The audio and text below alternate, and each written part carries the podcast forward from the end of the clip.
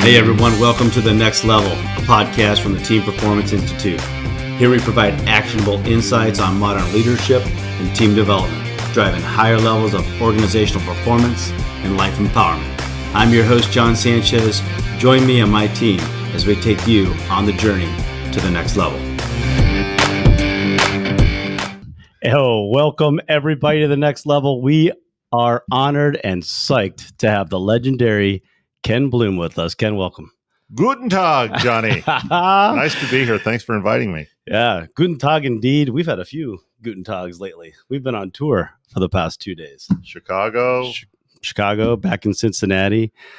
Today's podcast is going to be a really fun one. Today is about the Hacker Herren, which is a group that uh, Ken founded we're going to go into the history of it. Ken founded many years ago, but just to give a brief intro on Ken, great guy, best friend. We've known each other 20 years now. 20 yeah, years. Been, um, uh, I think I think 2003 was the first year inside the tent. Inside the tent, I think, is where I I gave you my first handshake. Isn't that cool? All the friendships that we made. Now let's get a little bit of the background. So today's podcast is going to be around you know building community building trust a, a, good cool brotherhood fellowship that that you've really built over the years for close to 500 guys. Right right. Uh, but this is about everybody just you know this is about a lot of fun. And uh, ken's group is oktoberfest in germany in munich every year. So pull yourself a long tall... not every year jon. We had one year. That's true.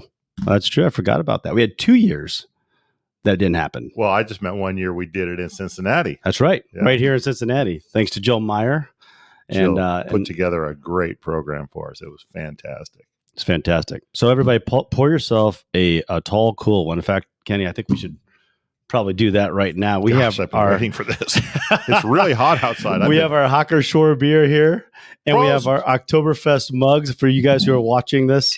Uh, online, we're actually pouring ourselves a nice cold beer. What better way to talk about Oktoberfest? You know, Jon, and, I uh, I didn't randomly pull out two of your uh, your mosses. I took out the one from 2003, which is the one I'm drinking. Oh, I like of, that. And last year's, last moss. year's, yeah. So we got the the whole spectrum here of uh, 20 years of enjoying Oktoberfest together. Prost. 20 years. Prost. Prost, my brother. Oh, Hacker-Pschorr. Hocker Shore. Munich Gold. All right, so let's get let's get into this, Kenny. If you look at where we are right now in 2023, and you think about what you've built and developed, it's almost the enormity of it's it's really cool. You got about 500 guys on a spreadsheet. You got this great group of men, all different levels of executive, a lot of very successful folks. Um, everybody's really successful in the group. They all come together in an organized unit. Every year we have over a hundred guys going this year. Amazing. And they all show up and they all have this like this sense of fellowship and brotherhood and it's just hugs and and everything and we we walk right into these tents to to paint a picture of Oktoberfest for those of you who haven't been and we highly recommend that you go clearly um it is a it's like one of the most beautiful like state fair like type, type places and each and down the main strip is about 13 huge tents. When i say tent i'm not talking about an american tent. I'm talking about a building that it hosts about 10,000 6,000 to 10,000 people in these buildings. We get to go to the best tent the hacker the hacker tent. We get to get in tables that are closest to the band and we have the most prized possessions. So if you look at like the tables and our waiters hold them for us, our security are waiting for us, they let us in. We get like a front row seat to the best beer party of all time. I mean, pretty much undisputed Munich's Munich's Oktoberfest. Right. Um, when I think about that, it's like, how did this happen? Like, how did you how did you create over? I guess '92 was the beginning, right? The so, first year I ever attended Oktoberfest, just with some work colleagues just went after work. I was in Munich uh, for business, and uh, just the, the, the the team was just going to Oktoberfest like you do if you're a Munich you know native, and they invited me along. And that was the first time I went. Was I had no idea what I'd heard of Oktoberfest, but I had no idea what it was about. So you weren't living in Munich at the time. You weren't living. No, no, overseas. I lived in London. Actually, I did okay. live overseas. I lived in London, but uh, part of my job uh, would take me to Munich each week. So um, I was just there working Yeah. on a on a Thursday night or whatever, and we went to the tent afterwards. So tell me about the first time you go into the tent. This is a big moment, right? You you go into the tent for the Right. first time. What was it like for you walking in the tent, and where did it go from there? So I, you know, again, I came from work, so I'm wearing, you know, my normal work attire, which at that time would have been a, uh, you know, a tie. I'm, I'm sure I took my tie off, but I'm you know, wearing work clothes, you know, kind of formal business, you know, uh, clothing, and uh, I, my eyes were like saucers when I walked in and saw this quote unquote tent. Um, with yeah eight ten thousand people music blaring people standing on the tables because i went after work so it was already roaring. It was already six, seven o'clock at night. The place is hopping, and they have these giant beers. I've never seen a. a uh, I've never drank out of a beer mug as big as these. these are what, what uh, a liter, Yep. and that's the only size you can buy. You, if you want a beer, you're you're getting a liter of Hacker-Pschorr beer if you're That's in their tent. That's right. They only serve in each tent. They only serve the beer of that tent. So we're drinking Hacker bet uh, beer out of. It's like huge. It's a liter. They in Germany they call it a Moss. We call it a. Well, we typically call it a Stein here in Right, America, but it's right. this big Moss. So you got your big Moss. You walk in the tent first time. You're hanging out with some Work colleagues. work colleagues. work colleagues. I Yeah. you know, probably four or five uh, work colleagues, uh, young German uh, folks, um, and you know, you get overtaken by the music and the the the dancing and the fun, and you know, the first liter goes down. It's a liter, which is about three beers. It's three 12 ounce beers, and the first one goes down in about two minutes. Mhm. Extremely fast because you're so excited with the energy level, and you order another one. Yep. That one goes down in about four minutes Dangerous. nobody by the way. nobody told me about pacing yourself and uh yeah it uh it went it went down from there and uh the next day i always prided myself jon and when i was in college and at work never missing a day because i was hungover Yeah. or you know i Yep. had too much fun the night but i'd never ever in my whole career missed a, a class or work because of of having a little too much then i went to oktoberfest and the next day, Friday morning, didn't no happen way. for It me. broke your streak. Didn't happen for me. yeah, first time ever. I was curled up in a fetal position uh, because nobody talked to me about pacing myself and how to do this thing, and I made a lot of rookie mistakes that first day. pacing yourself's a big part of Oktoberfest. I always tell rookies drink drink your beer like it's coffee. Like drink it like sip on it, right? You're not, but it's hard not to get caught up in the excitement of the tent. I'm guilty, guilty as well. Uh, my first, my rookie year, uh, I don't think I got off the couch, which is a whole other uh, discussion. But I, I really, I struggled the next day. So '92, you walk in, work colleagues, you're having fun. You look around, you think, man, I should bring some more people over to this. Tell us about how it transpired from there. Right. Uh, that was a couple years later. You know, 93, 94, same sort of thing. Just went with my work colleagues. Didn't think much, you know, about it. And then um um I had hired actually your brother, uh, who we called the Godfather, uh, because he was, you know, one of the original uh, guys like myself. He and I kind of put this thing together, not consciously. We just it just it just evolved. Um, but Joe uh, Sanchez worked for me back back in the day, and Joe um, worked in lived in Munich, Mhm. worked in Munich in our office, and spoke German. And uh, Joe is the first one that really kind of opened the door beyond just hey, let's have beer and let's eat some Hendl, you know, the the, Yeah. the chickens that are delicious as yeah. you know Oh yeah. um, he kind of took it, uh, you know, uh, another layer deep uh, with starting to meet some local people and having, you know, some conversations beyond. Yes, I like a beer. Yes, I would like a, a, a Hendl. Um, and you really got to start feeling some of the the local culture through his introduction. Yeah. Um, so we started meeting some people, and then um, and then I moved back to the to the uh, U.S. Uh, full time in '96, and I was still still working in Europe, traveling back and forth, and I would still go to Oktoberfest, you know, as kind of as a commuter. And then in uh, Jon in 2000, I, I got the the idea that um, this thing is just so fun, and I don't think my friends have really even heard of Oktoberfest. So I introduced the the the concept to them. I said, "You guys won't believe this party. You have got to uh, come with me and we're gonna we're gonna go to Oktoberfest in Munich. And I, I ended up getting about 20 work colleagues from from the U.S. from San Francisco, basically, and uh, we put together a little tour. We got shirts, kind of similar to what that was the first year of Jersey, so it was 20. It was 2020. 20, sorry, 2000. 2000, right? 2000. Okay. First year jerseys. Got it. First year jerseys. Um, and we had, uh, I could say about 20, 24 people, something like that. And, um, no lederhosen at that point. No just, lederhosen. just jeans and, yeah. and a shirt. And we had fun. we had fun. These people, uh, all came over, kind of just trusted, you know, what I, what I, the, the story I was telling them and, uh, had a ball. Um, and then we decided, hey, we got to do this again. Yeah.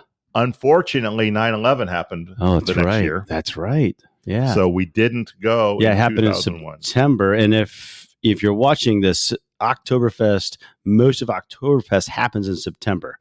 It it always ends the first weekend of October, but you dial it back two weeks. So it's a September thing. So September 11th happens, world kind of changes 01 and so you guys did not go. So we didn't go in 01 as a mm. group. Um, and then uh, you know uh, 02 uh, we, we sat that one out as well because it was still pretty intense you know traveling and stuff uh, at that point. But in 2003 a few of us started uh, trickling back in. We sent our scouts over so to speak. And that's where i had the pleasure of meeting you jon. That's right. The 03 and the 10 i knew of you heard of you. I'd been to oktoberfest in the i was 99 was my rookie year.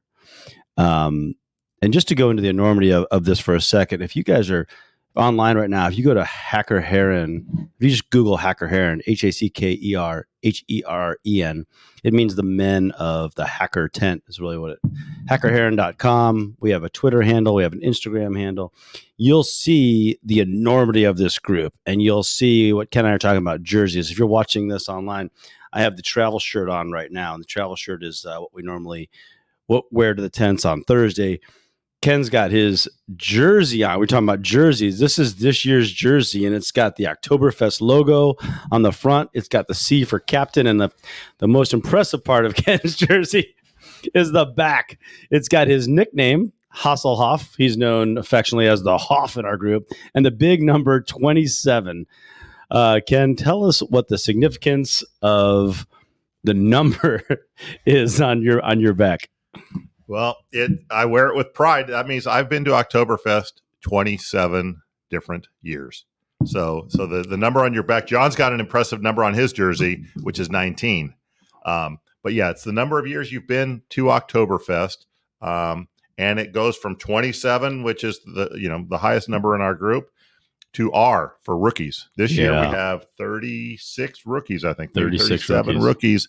going with us. So they get to wear the the R on their back and everyone knows, "Oh, there's a rookie." That's a rookie. And then tell us a little bit about I mean I, I love we celebrate rookies. When when you hear the word rookie, oftentimes you think that maybe comes with a negative connotation that like okay, uh, this is a new guy or he's going to have to go get the beers or or there's going to be some type of uh a new guy um, like initiation. Uh, with us, it's the exact opposite. The we opposite. get jealous of our rookies. We when they come in, we celebrate our rookies. Tell us a little bit about rookies and how you prepare them to enter the tent. We have a on our website. You'll see a cheat sheet for rookies. Yeah. Tell us about like your how you help rookies come into the tent before they even get there. You know, I want to um, really make sure that the rookies know what they're getting into, um, that uh, they understand they they really do have kind of an obligation to our group because we've we've got you know we, since since 1992 we've got whatever that is 30 uh, 31 years of goodwill which we've built up inside the tent. We want to make sure that we don't compromise that goodwill. Um, so we talk to the rookies about um, the relationships that we've established over those years and the the the brotherhood that we have established over those years, and we want to make sure that um, that they will enhance those. Not not even just maintain. We want them to continue to enhance and and allow this group to get better and better. So w- we prepare them. I I, yeah. I kind of paint a picture for them in writing. Um, and they probably they probably laugh at how many communications they get from me, uh, you know, prior to Oktoberfest. But I really kind of set the stage for them, let them know who we are, what we're about, um, and make sure that uh, that they embrace the spirit of Gemütlichkeit. Oh, Gemütlichkeit. We got to talk about Gemütlichkeit. Gemütlichkeit, big German name. It's one of those one of those German words with 58 letters and hard to say. And you, if you go to Oktoberfest, you toast to it about 50 times a day. You Yeah. raise your glass to a Prosit uh, to Gemütlichkeit. And, and like, I think after about 10 years, guys finally can actually say that word. I think so. There's no real good translation, no solid translation for Gemütlichkeit from uh, German to English, but I'll, I will do my best. Gemütlichkeit means to embrace the happiness of the festival, right? And when we talk about rookies, we have an award every year, Rookie of the Year. It's a highly coveted award. It's a really fun. I can't wait to talk about Walt Steinbeck and what Rookie of the Year. Um, but it's not the it's not the guy who's the craziest or drinks the most beer or you know it's not that guy. It's the guy who embraces the happiness of the festival, which is in a lot of ways embracing life. Like this is like when you're in the tent and it's fired up, you can you just you just feel so alive, and it's that guy who just brings it out in himself and in, in many others around him as a rookie. Um, in 2003, I guess it was my, I think it was only my second year. I can't remember. Many many years and lots of brain cells there, but um, Walt Steinbeck comes to the tent, and uh, my brother Joe. Side fun story about Joe when we were uh, in 1999, I went to Oktoberfest and Joe was there and he had bought Lederhosen. He had bought a couple sets of Lederhosen. Uh, his wife had a Dirndl. My wife Anya, she was with us. She she put a Dirndl on. We go into the tent. We're standing there. We look like we're two Filipinos who both speak German, so we look Mexican, but we're standing there and like. and at that time, um, most people in the tent did not wear Lederhosen which is really surprising. This festival has been going on for like literally 100, year, 100 plus years at that point. And people were not in Lederhosen, but Joe and I, we were fully decked out in Lederhosen and we speak German. So the Germans were like looking at us like, who are these guys? Joe says to me, this is funny because he, there's a table of Germans and they all were wearing basically like American like gear. And we had a couple beers in us and, and he goes, look at those guys. They're trying to look like Americans, right? And he goes, It's so obvious they're not. And then I'm like, Wait a minute. Look at us. Like, what, are we like?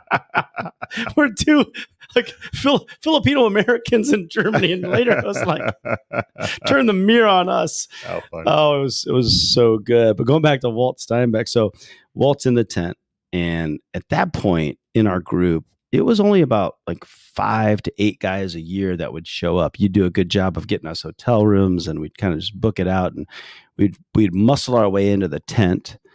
And if you go into the tent Oktoberfest, you have to get into the tent, which is hard to do, and then you have to get to a table, which is really hard to do, uh, in order to get a beer. It's not like a street festival in America where you can just walk around and buy a beer on the street and, and walk around with your beer.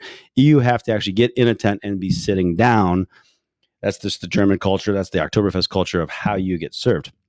So getting into the town was a big deal. We had to muscle our way in. It was only four or five of us. We'd try to get real estate. We just one person to get a butt on a seat, and then over the course of an hour or two, we would get four or five butts Right. on seats. We'd work our way into this. Um, fast forward about ten more hours into the night, and there's the great Walt Steinbeck standing on the standing on a bench. Walt's a giant of a man, beautiful man, mountain of a man, and he is on fire. He is Oktoberfest incarnate. He's he's personified the Gemütlichkeit. He is just going at. it. I remember he had a muscle T-shirt on, like one of oh, those. that's a funny shirt. One of those funny shirts that makes it look like you have muscles. Now Walt has huge muscles. He didn't need the shirt, but oh my goodness, he was on fire. And and um and Joe says, "Man, you know, if there was, I think we were both talking. He said, you know, if there was an award like a Rookie of the Year, that guy would be the Rookie of the Year, and that became our award, right? the next Rookie year, we uh, we followed through on that and uh, and awarded him uh, or or that uh, the end of that year we awarded him.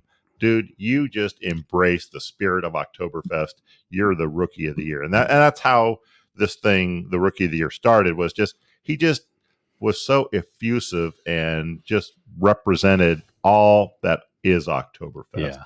Yep. and then uh, the the thing that Walt did to carry that on, which was just a great idea. Oh, super. So we kind of awarded him Rookie of the Year. Just you know, Yeah, they're Yeah. like, "Hey, you're the rookie of the year." There was no like real ceremony to it. You're like, "Well, No. you're kind of the rookie of the year."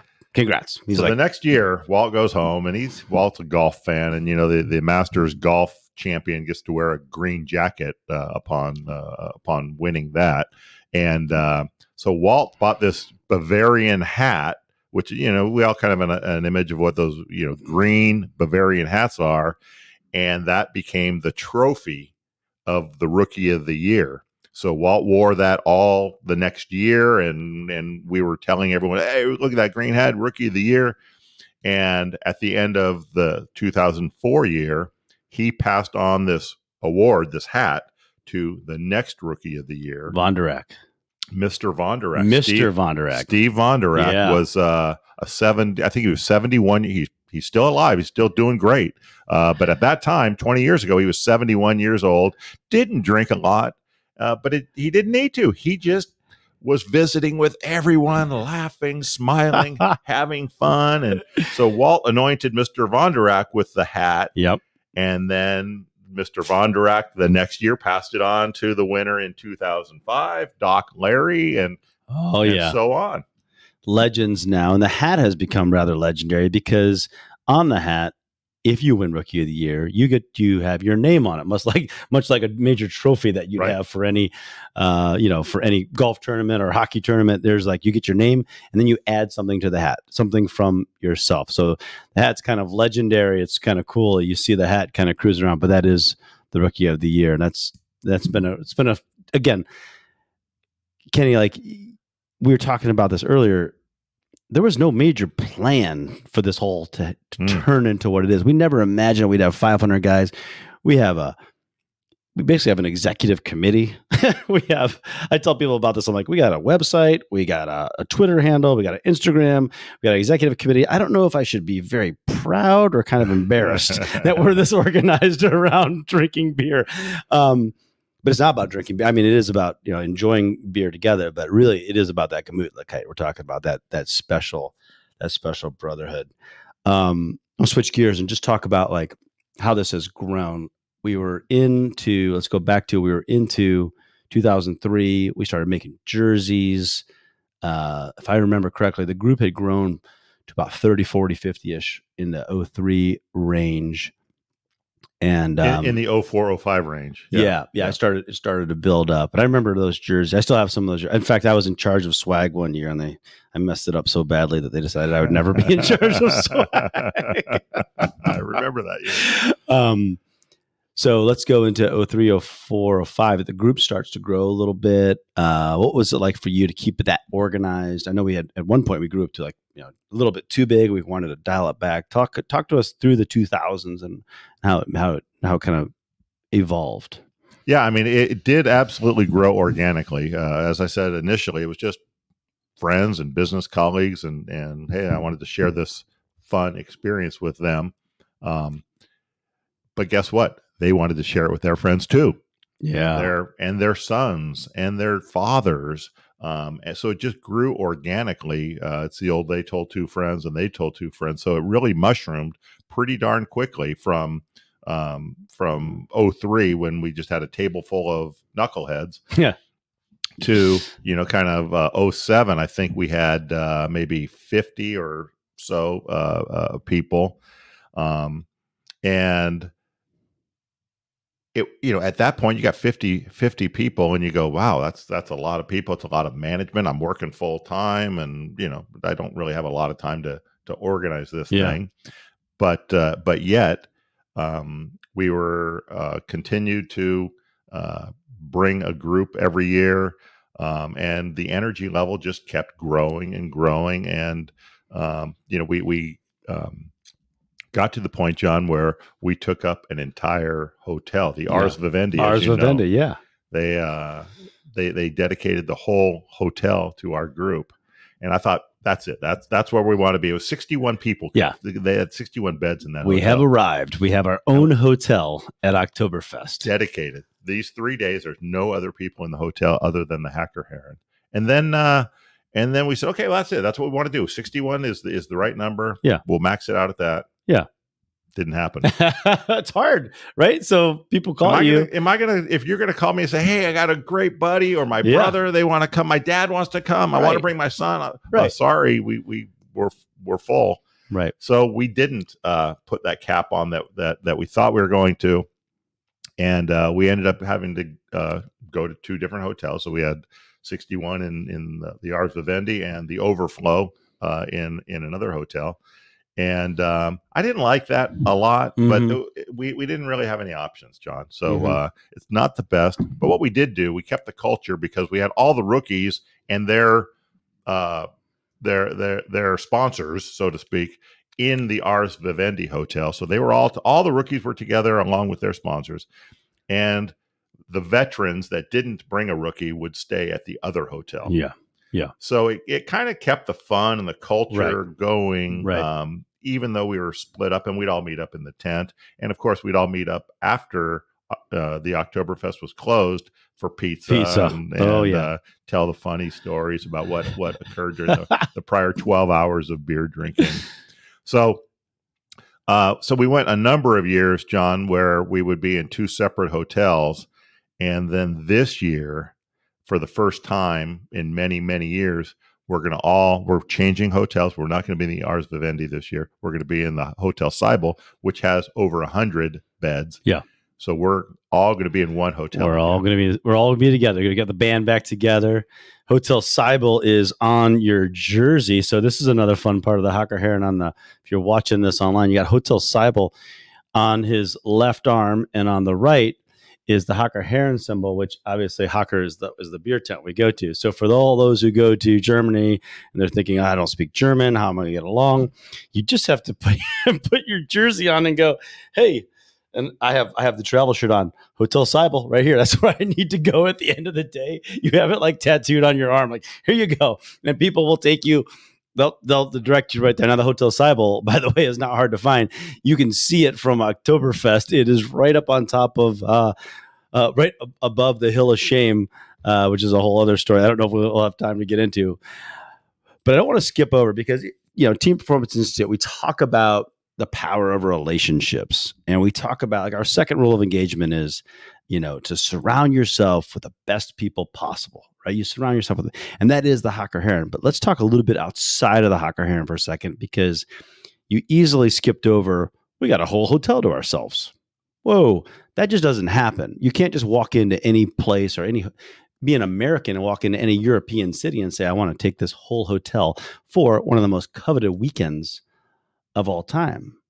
But you build a big relationship there. So tell us a little bit about, I'd like to go in, if you don't mind, about relationships, like the relationships we have with the hotel, the relationships we have with uh, our waiters and our staff and, uh, and the security, and then what we've done with them. It's a really neat story because it goes beyond a bunch of Americans going over to the big Oktoberfest and having a good time.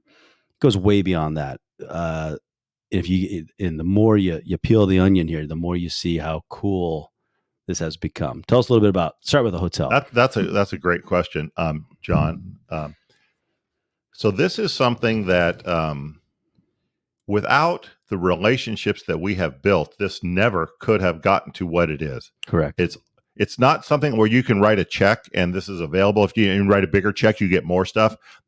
None of this is is check based. Um, it- it's relationship, hundred percent relationship based Mhm. you couldn't buy what we are able to to accomplish uh, with our relationships and it starts as you said at the hotel. Um, you know we were nice guys. We uh, people at the hotel uh, appreciated our business. We appreciated and respected the jobs that they had to do have to do. And um, we had fun together. We Yeah. really had fun together. And uh, the owner of the hotel rico i hope uh, we can share this uh, with rico as Oh, well. Rico will definitely listen to this. Rico's a great guy and, and he just embraced our group and, and allowed us to take over his whole hotel for, for three days um, and uh, and facilitated it uh, to, to allow us to to do the shenanigans that 60 drunk guys will do but uh, you know and then you take those relationships jon into the tent Yeah. you know again i mentioned it earlier but uh, but uh, joe the godfather um, kind of started introducing us to the waiters and then we, again we weren't just buying a beer anymore now we got to know the waiters a little bit and after a couple years of of knowing the waiters um, and being nice guys and tipping generously, Yeah. absolutely tipping generously. Um, became friends with the waiters. They introduced us to other waiters. And then they also introduced us to their managers, the wait staff managers, um, who, without their support, again, we couldn't we couldn't grab three, four, five, six tables in the middle of the Yeah. best tent in the Yeah. best weekend, the middle weekend every single year, unless they supported it Yeah. and, and embraced it. So um, over the years, the waiters kept, you know, again, we we earned their trust, and they were introducing us up and up the chain, and now we are, um, you know, you fast forward to to 2023, and we are great friends with the general manager of the tent, Yeah. the guy who runs the whole thing. He uh, he's our friend. He came over, Jon. Not uh, the general manager of the tent, the general manager of Oktoberfest. also Also, both. yeah, uh, yeah, both. both. Well, the general manager of the tent, like that's that's su- superpower.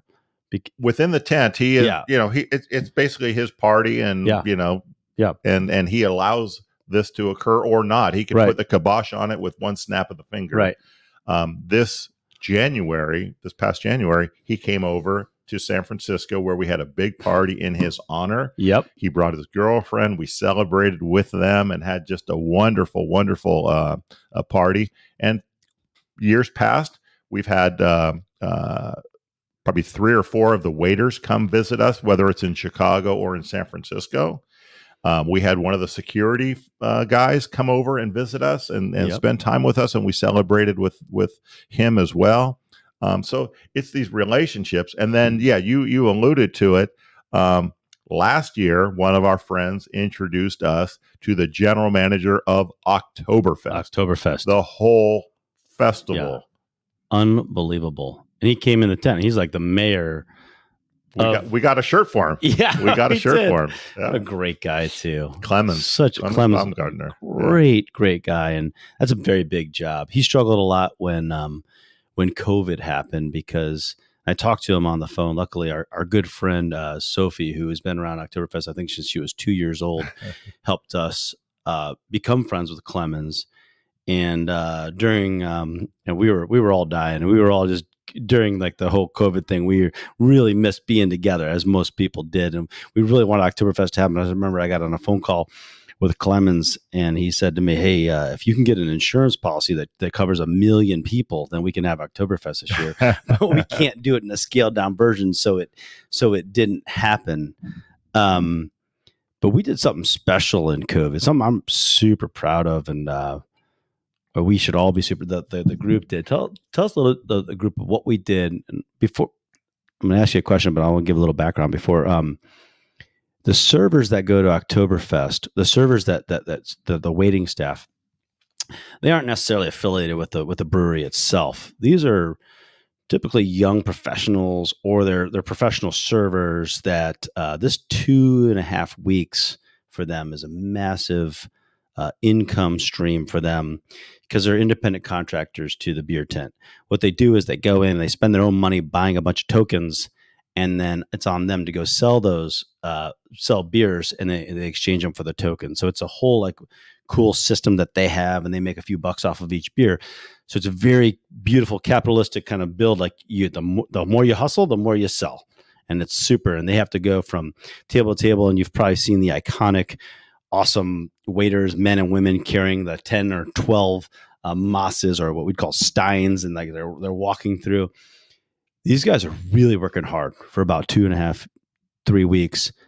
They are busting their butts to you know make a ton of money, and it does create a lot of income for their families. In our group, you know, building on the talk on relationships, we've had you know uh, guys who are putting themselves through law school who now are good friends of ours and actually joined our group afterwards. We have we had guys who are putting themselves through men and women putting themselves through medical school, Right. And just great young, I'd say young. God, I'm getting old, so, but like these are these are really like you know up and comers and great people, and then we've built just great relationships, literally 30 year relationships with with the staff. But during COVID, they didn't have that income stream, and during COVID, that's a tough time for them because you're probably losing I'd guess maybe twenty to thirty percent of their yearly income. So talk to uh, talk to us about what you did to uh, to help with that. Yeah, thanks for asking about that, Jon. It is one of the things that uh, that uh, uh, that I'm most proud of of, of our group. Um, you know, our group recognizes the the basically the story that Jon just told, and uh, I sent a little memo out to to to the group and told them that uh, it's unfortunate Oktoberfest is canceled this year, and uh, and and I really feel badly for the uh, for the waiters who are going to have this gap in their in their earnings for the year with no uh, ability to plan in advance and and make up for it another way. So they're gonna you know they're gonna have a hole. Um, so we decided to do a GoFundMe. Um, we asked the guys to uh, put in whatever they were comfortable with, Jon, and um, um, the guys rallied together, and we were able to raise twenty six thousand dollars. Twenty six thousand. Twenty six grand. Um, and uh, we uh, took that money, and and the the waiters had no idea this was going on. By the way, this is just all of us acting, you know, behind the scenes. And um, I contacted uh, contacted them after we did the GoFundMe, um, which was, and I let them know right around Oktoberfest time that um, that our our team was proud to be able to help them bridge the gap um, for this year, and we split it amongst uh, uh, five. You know, we have five kind of core waiters in our group, and then we also helped uh, you know one of the security uh, team that is uh, is a good friend of ours, and a couple other folks we gave we gave um, some contribution to, to to help bridge that gap. And uh, Jon, it was as you would expect. They Mm. were flabbergasted. Mm. They were dumbfounded. They had no expectation of this uh, contribution and the generosity Yeah. that uh, this group really um, um, has towards their friends. These Yeah. people are our friends. Yeah. Um, and and I'm just really proud of that. It was amazing. It really speaks to the character of the group, right? You just put it out there. I remember the email. You put it out there, and you're like, "Hey, if you're thinking about like you know people that might be in need right now, let's just think about like you know these you know these folks." And everybody was hurting during COVID, and and that was just like really cool. It kind of speaks to the relationships uh, that we've built, and it's not just you know it's not just us like senior members of the group trying to keep this group going. This was everybody in the Hacker Herren This is people who hadn't been there for a long time. What's been created here is 500 men who've been in some way affiliated. There's, I- in my mind, demographic. uh, Like there's three separate groups in Oktoberfest. There's your core group of veterans, I'd call them, uh, that show up pretty much every year. Like, it- Right. If one of the veterans doesn't show up, it's like, oh no, we're missing that guy. And there has to be a, a, a child's wedding, a birth, something to keep these right, core veterans. alive. which which does happen, right? Uh, it does- Everybody, life every- gets in the way sometimes. yeah, everybody. It doesn't get in your way, but uh, um, but this is this is your baby. Um, Well, my baby did get married last year, and she absolutely took into consideration Oktoberfest. So she got married at the end of October, knowing that I'd be back and kind of well rested by that time. that is commitment. That is commitment. It reminds me of uh, I had to miss Oktoberfest uh, to my dying shame because I was here in Cincinnati doing the film festival, and I loved it because I got to chair an awesome film festival. Um, and the next year they tried to do it during the Oktoberfest weekend, and I told them I would be happy to chair the festival, but it can't be on this weekend. And so they were they were they had enough runway to say, okay, fine, we're going to do it a different weekend. Unbelievable. it was so great. So I got to do both, live the best of both worlds.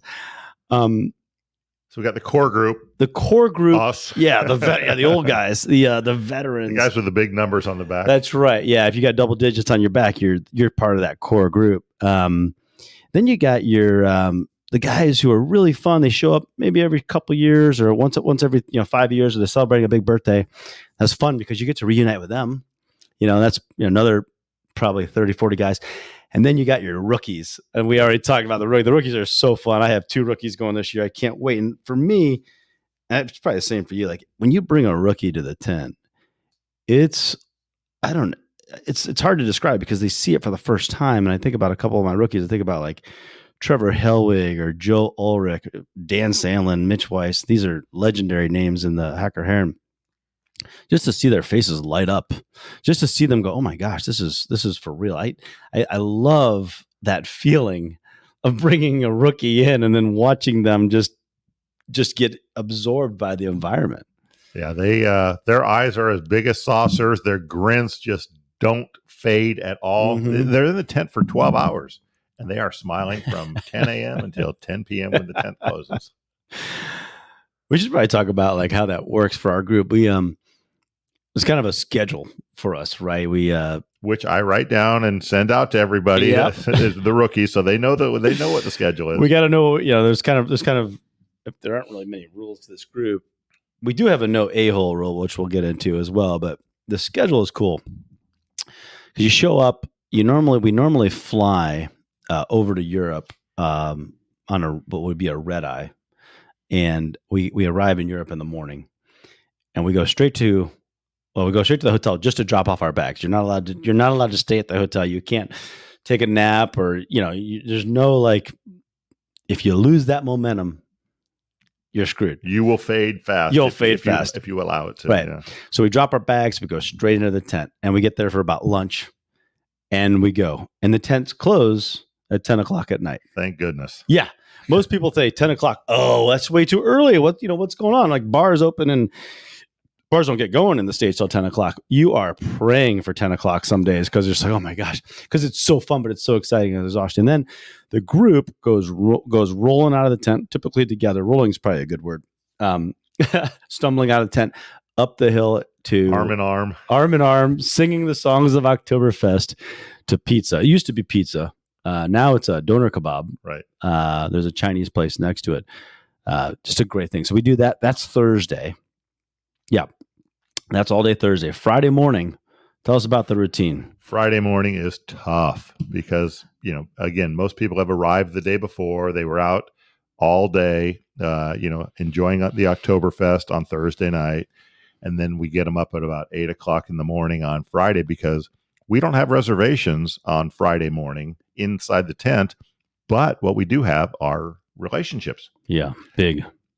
So um, we have a, a, little bite to eat in the hotel, and then we walk over to the tent so that we can be there at nine uh, o'clock.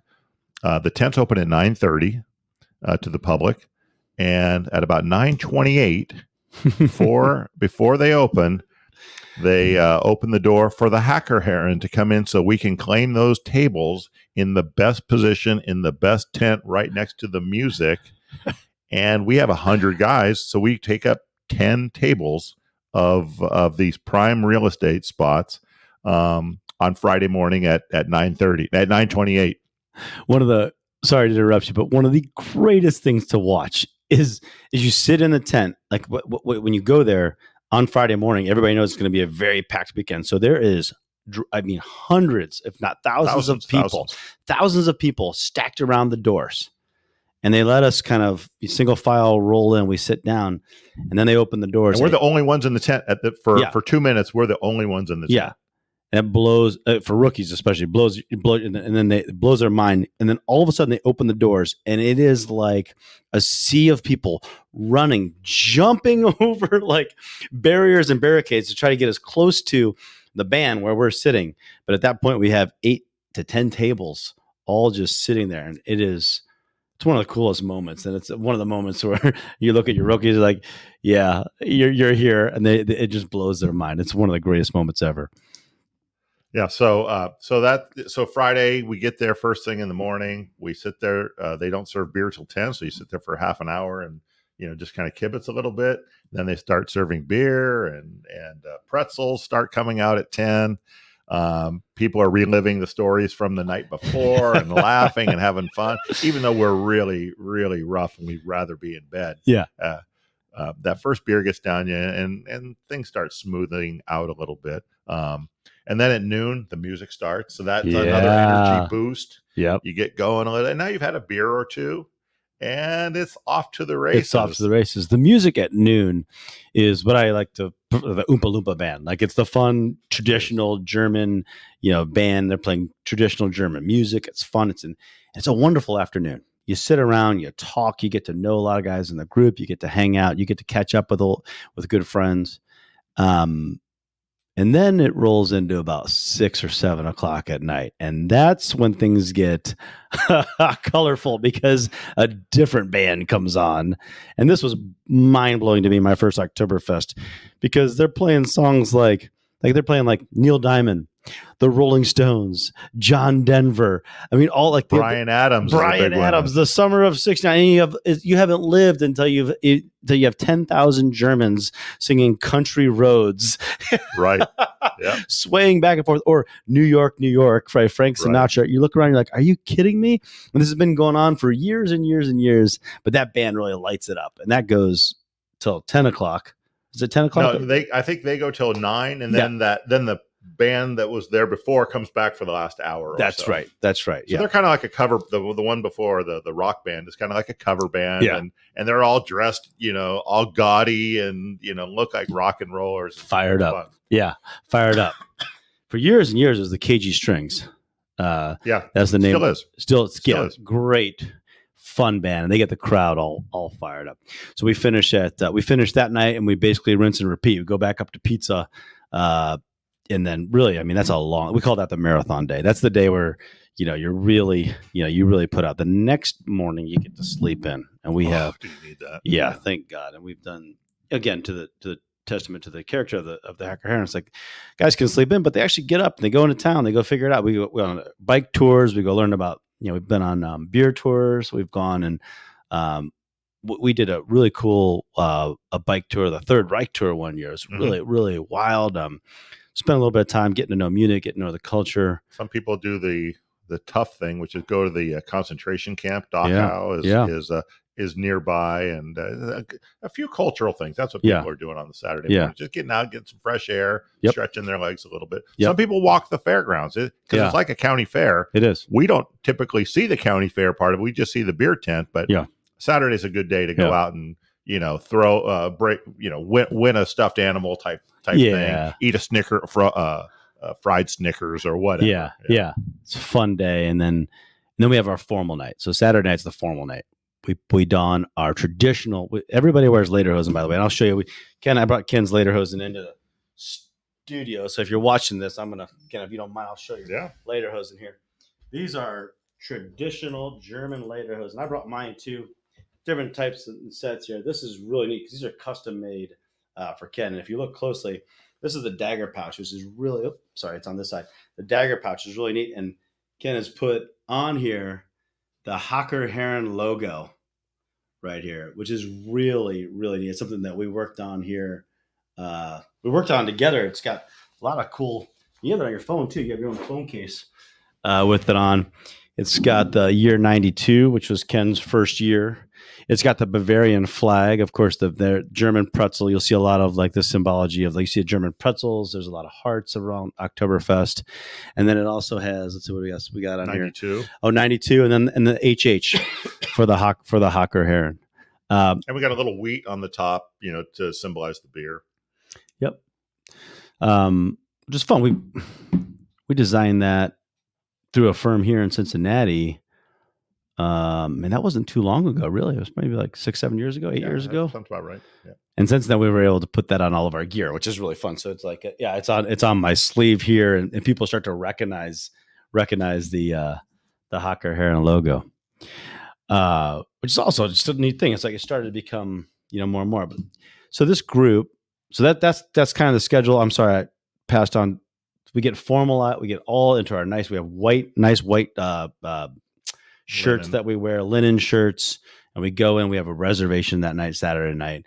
We go up. We have a nice dinner all together. Prior to that, though, at the hotel, Oh boy, yeah, that's one of the funniest moments of all. I forgot. it's, it's the one thing I I probably look forward to the most. Yeah. Yeah, we go to we go to the hotel. Uh, uh, now we'll be all in the same hotel, which is great, and we have a ceremony uh, of um, it's a small uh, uh, recap of stories, funny roast going on, uh, a roast for everybody there, I pretty much, and then we hand out our awards for the for the year. We hand out the Rookie of the Year award, which we've talked about, and that's a big deal, uh, where they don the hat on the new Rookie of the Year, and then there's the Hackermeister Award uh, which is Hackermeister is the the veteran. So tell us a little bit about the, about the Hackermeister. it's somebody who's been at least one year as a veteran. Tell us a little bit about yeah. the So, Hackermeister. so the Hackermeister is really, you know, we have the rookie of the year. It's, it's, you know, it's the veteran of the year, somebody that's been there before. It's not their first time. And the people that vote on that award are the guys that have been to Oktoberfest in our group five years or more. Yeah. So if you haven't been there five years, you don't get to vote on this award.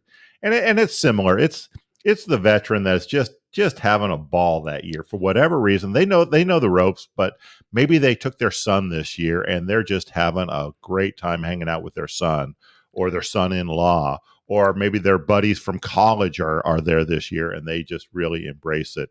Uh, it's just just to to recognize, you know what, you really had fun this year, and and we just want to we just want to award you, and we give them a vest. You know, we have the Yeah. the hat for the rookie of the year, the green hat. We have this purple vest, and again, it's prestigious. If you get to wear that, you get to wear that vest all next all that evening, and then the next year until you have to to give it away. And um, and frankly, Jon, also on that vest, um, you know, I don't want to make this a downer, but we also um, over the years we've had 500 guys.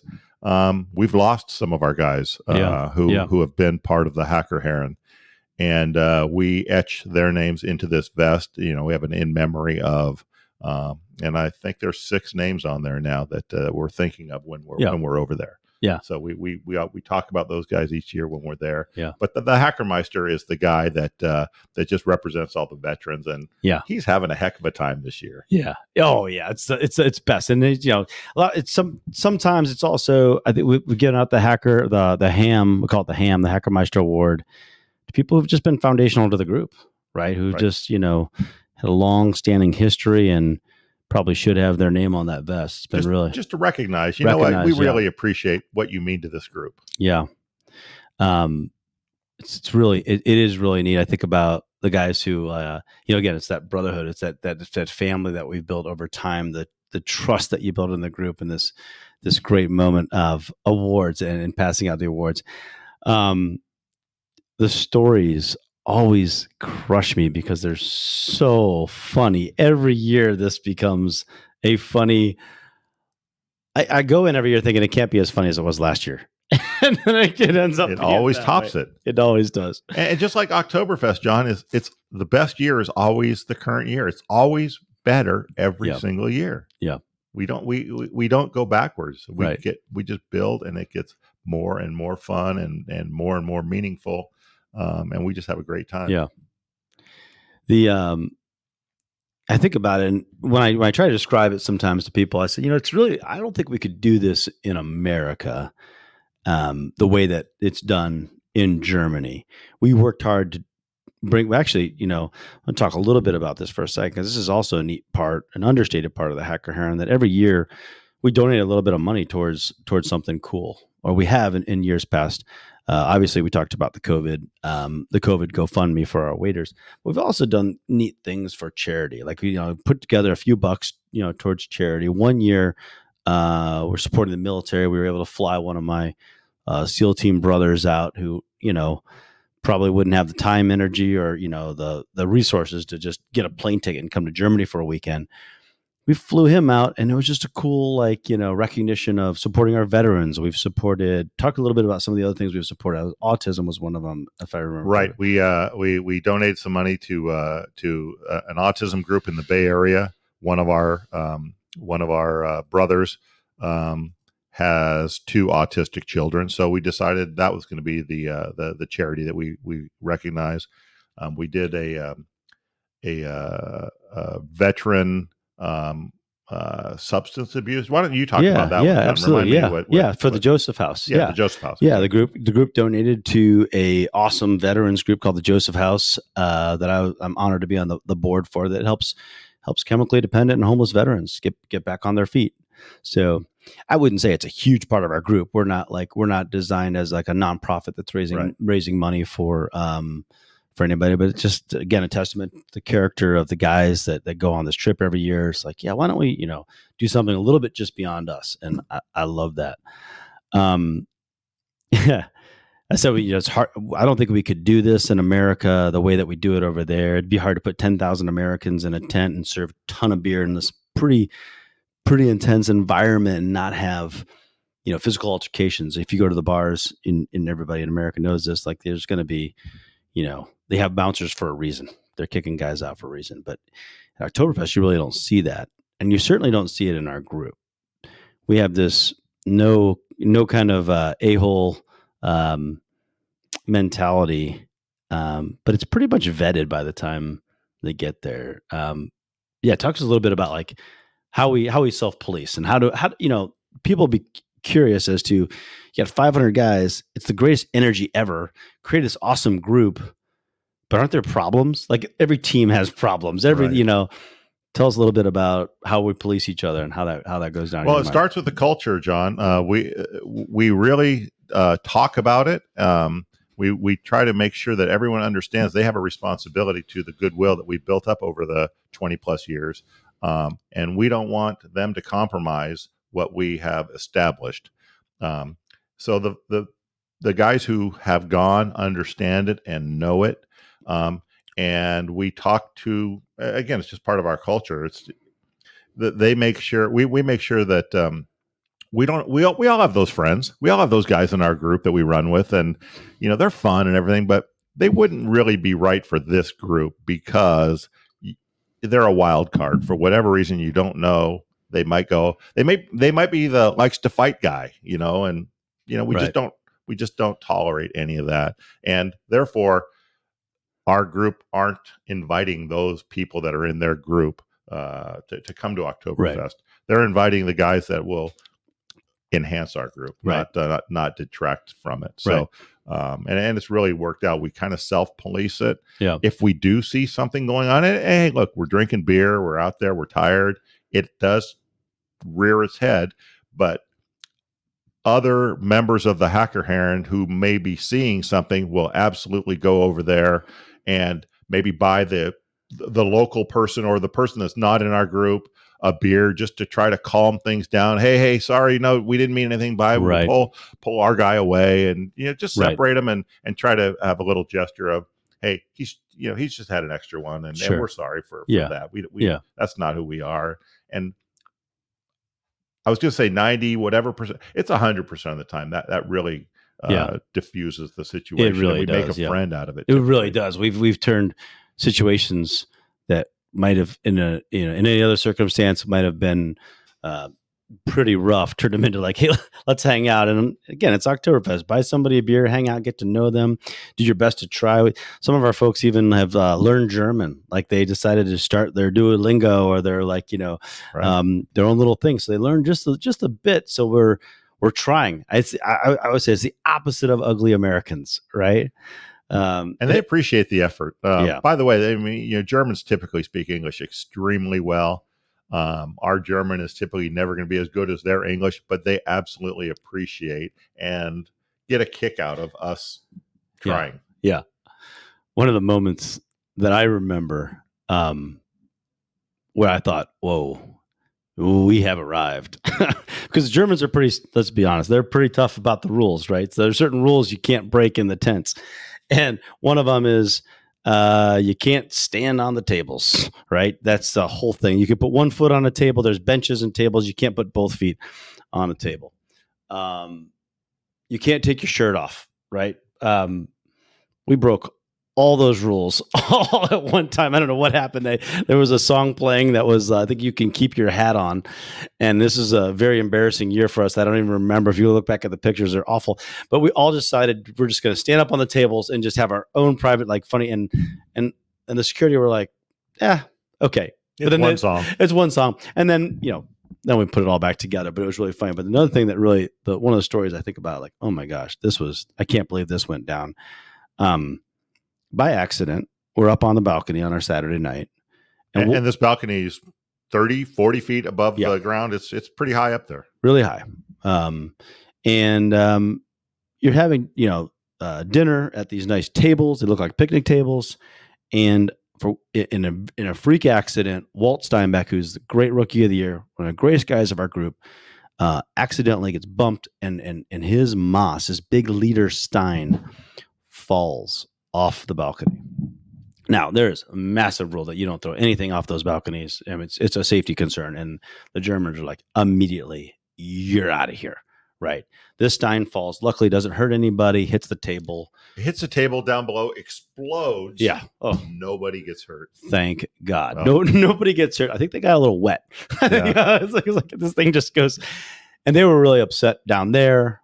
We were sorry. There was a guy who had bumped Walt. Who it was. It was a really weird situation, and of course, security came up. They were on us with like twenty seconds, and they they escorted Walt out. Walt And they, and they roll like six or eight deep. They don't. It's just not a security guy comes up. They got six, eight guys in Yeah. these security shirts coming up Yeah. in force. and you're not messing around. You get out of their way. You see them coming. They are they're ready to go. Walt thinks he's going to jail. He doesn't speak German. He's like freaking out. Like, hey, Walt, it's going to be okay. So he gets kicked out of the tent, and we go. Out, somebody goes out of the tent with him. He's got like one of our. uh He's got the white shirt on. We switch him into a different shirt. We go around the side door where we know the head of security, and within two minutes, he's back in the tent, back up at the table to the amazement of 10,000 people. Like, how did this guy get back in? I sat back at that moment and said, "We ha- we have arrived we have arrived. as a group. We don't we do not take advantage of our. Um, I think we we see it as a responsibility in the tent. We don't take advantage of this. We don't, you know, um, we try we try to look after each other. We try to look after everybody else in the tent. We don't take advantage of our, I would, you know, egotistically say clout of of our group. Um, but that was one moment where I thought, Yeah. oh my goodness, this is this has really become something really neat. You know, we we uh Ken, you've built some great relationships, like we said. Like the head of security has flown to Chicago to spend time with our teammates' families and got to know them. Our waiters and waitresses will fly here, and we do reunions in San Francisco, Pleasanton, where the most is like starts ground zero for uh, Oktoberfest right there. Um, we do reunions in Chicago. We do a reunion now in Cincinnati. Uh, that's what we're on right now. We're on this like we're on this tour. Like Ken came in, he's in South Carolina, flew into uh, Chicago. We met there. We did our big uh, we call the swag party where we give out all these jerseys and gear with all of you know all of Chicago, and then we together we flew back to Cincinnati. We did it last night. We had a wonderful time at uh, at a brewery called the Common here, where one of our one of our brothers owns it. It's a brewery, and uh, and um, just a great time. So we're like we're kind of on tour, you know, doing this. It's been for me personally, it's just been such an a beautiful add on to my what I consider one of the best lives I could possibly live is to have this to look forward to every year. It's just goes beyond. It really goes beyond uh, so many things that we ever imagined it would be. You know, and, and the, the one thing that we, we haven't talked about, Jon, which uh, I think is also important is, you know, we, we you, you saw my shirt when I turned around. My name is Hasselhoff. We all have nicknames, and for the most part, we don't we don't know each other's real names. I mean, I do because I run the thing, but in Yeah. general, people don't know each other's real names. We don't know who does what in this world. We don't care we just uh, get to know each other uh, on a on a uh, uh, you know there, there's no hierarchy Right. um, it, it- it's just It's great. guys and you're just reaching out and making new friends and, and embracing each other and if you're the ceo of uh, of you know a fortune 500 company or you're an entrepreneur nobody knows nobody cares That's right. The super successful guys in our comp in our in our company, I say in our in the hacker herren. Um, and what I've learned in, in life is the more you dig in, the more you learn about people, the more impressed you're going to find about their real stories. We could probably do 500 podcasts on each individual hacker herren and how impressive each of their stories are. And as I've got to learn and open my eyes a little bit to, oh my gosh, there are CEOs of Fortune 500 companies. There are like people who run billion dollar enterprises in this in this thing, and they're just the guy that you can sit next to and have a few beers. We've built this uh, for me personally because I've been lucky enough. I lived in Baltimore, Chicago, and I've recruited people out of like those areas. I was in the military. Um, I invite these great friends from that, so it's the one weekend of the year that I can count on to see some of my best friends that I've made throughout the years from all the different cities that I was a part of over the past 50 years. So this is like such a fun reunion. I mean, I, I, I joke about it. I say we we could do this in Wisconsin. You know, we Yeah. could do this if we got this group together. And you know, we had that energy in Chicago two nights ago. It was just so fun. Yeah. But nothing beats the energy in the tent. But that you know, just talk to us a little bit about you know across the miles and the connections you make. Yeah. So first of all, Jon, none of this could happen without um, supportive families. Amen. Uh, my wife, I gosh, Linda, I can't. I mean, you know uh, that none of this would happen uh, with without your full full support. I bet I talk about Oktoberfest 350 days a year. It, it comes up. Maybe it doesn't come up a day or two here and there, but it pretty much comes up in my life every day, which means it comes up in Linda's life every day, and and all of our wives, Anya and and uh, Walt's wife, Penny, they all um, are supportive because they recognize how important this relationship, this bond that we've created is to us, Yeah. and how it really uh, makes us better men. Yeah. And beyond that, you've also created a, an award for the wives, right? Yeah. So when somebody crosses over 10 years at Oktoberfest, uh, I don't know if you want to talk about this, but I, I think it's just amazing. You, you buy the wives jewelry for saying, Hey, thank you for allowing this guy to be a part of this group. It is a sacrifice. It's a financial and a time sacrifice, and we all have very busy lives to come and be a part of this. You know, Right. without your, we recognize that without their support, probably wouldn't happen. Or you know, it's, Yeah. yeah, it's really neat. Yeah, so yeah, we we do. We we honor the uh, the guys who have been ten years. We honor their wives with a, uh little Edelweiss uh, necklace, a beautiful necklace that uh, Barron's Jewelers uh, created for us, custom made for us. Um, and Ronnie Heller and his team have done a great job of of, of creating that. Um, and it's a beautiful uh, piece of jewelry that I know Linda wears proudly, and it looks beautiful on her um, and and all the other wives also are are uh, really kind of flabbergasted that um, that we do take the the time to uh, to recognize that without them this couldn't happen. Yeah, it's it can it's it's it's amazing. I tell people if if you want to go to Carnival, you know, big obviously another big. If you want to go to Mardi Gras, there's probably uh you know do the running the bulls in Spain. There's probably a group that has it 100% dialed in.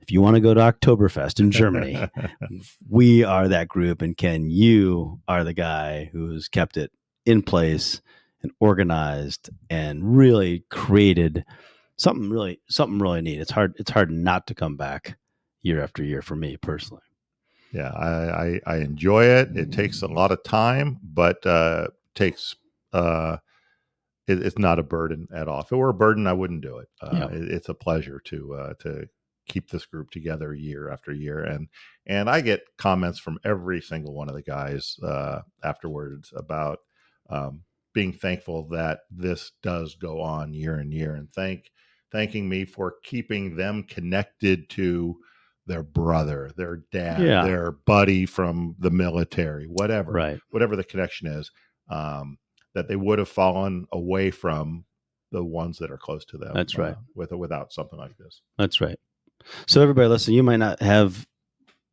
or want to be a part of you know something that goes to oktoberfest but going back to the to the real gist of this is, is life is about relationships creating relationships creating the right venue and time to get together making those sacrifices from an organizational standpoint. Like i just crossed the the 50 yard or 50 50 yard line. Whew, i just crossed the 50 year like mark personally and i decided hey i want to double down on relationships I can't create. Ken and I know each other for 20 years. If I meet somebody new today, I'm certain there's a lot of great people that I could meet, but I can't create the amount of memories that we share, the amount of stories that we share uh, in the next 20 years.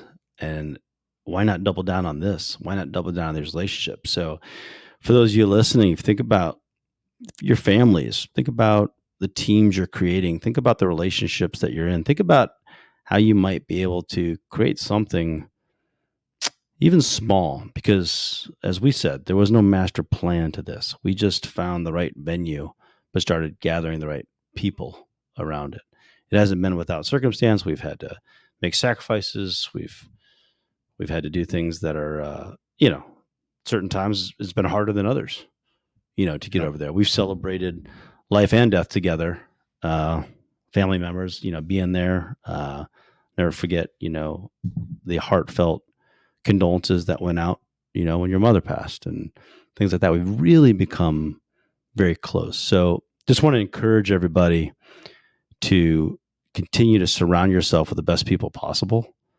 Um, if you think about it and you have the ability to try to create something like this, this is grandiose. I mean, this, this is Ken. You this is this is way too in my mind. At fifty, I'm like, well, I don't think I could ever create something like this. I'm glad it exists, and I'm glad I'm a part of it. Um, but I just wanted to, you know, just to spend a moment saying thank you, again for what you've created. Uh, it's a beautiful part of many people's lives, and uh, for those of you listening, um, you know, continue to, to reach out, be a part of, be a deeper part and and more meaningful part, a more significant part in relationships that you're part of. Because here's a man who's done it, and he's done it every day, and his wife Linda puts up with that every day, and she's a great author, uh, by the way, Norris Bloom, uh, incredible author, and um, um, she's got her own world and her own life, um, but I, I I I can't you know really put into words the enormity of what this has become. And you don't really get to you don't really get to experience it until you show up in the tents. And close this out with our uh, our tagline You think you know, but you have no idea. well kenny thanks thanks for an hour here of your time and one last prost Prost. Prost. Oh man, this has been fun. Well, everybody, thanks for joining us on the next level. Look forward to seeing you on our next podcast. We're here with Ken Bloom, the founder of the Hacker Herren, a brother and a friend. And um, have a great day. We'll see you out there soon. Take care.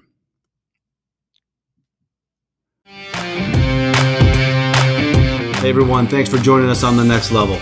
We hope that you found a couple of tips or insights today that you can take into your daily life. To learn more about our leadership training programs, our executive coaching programs, and the Team Performance Institute, please visit us at teamperformanceinstitute.com or email us at info at teamperformanceinstitute.com. Hope you have an awesome day.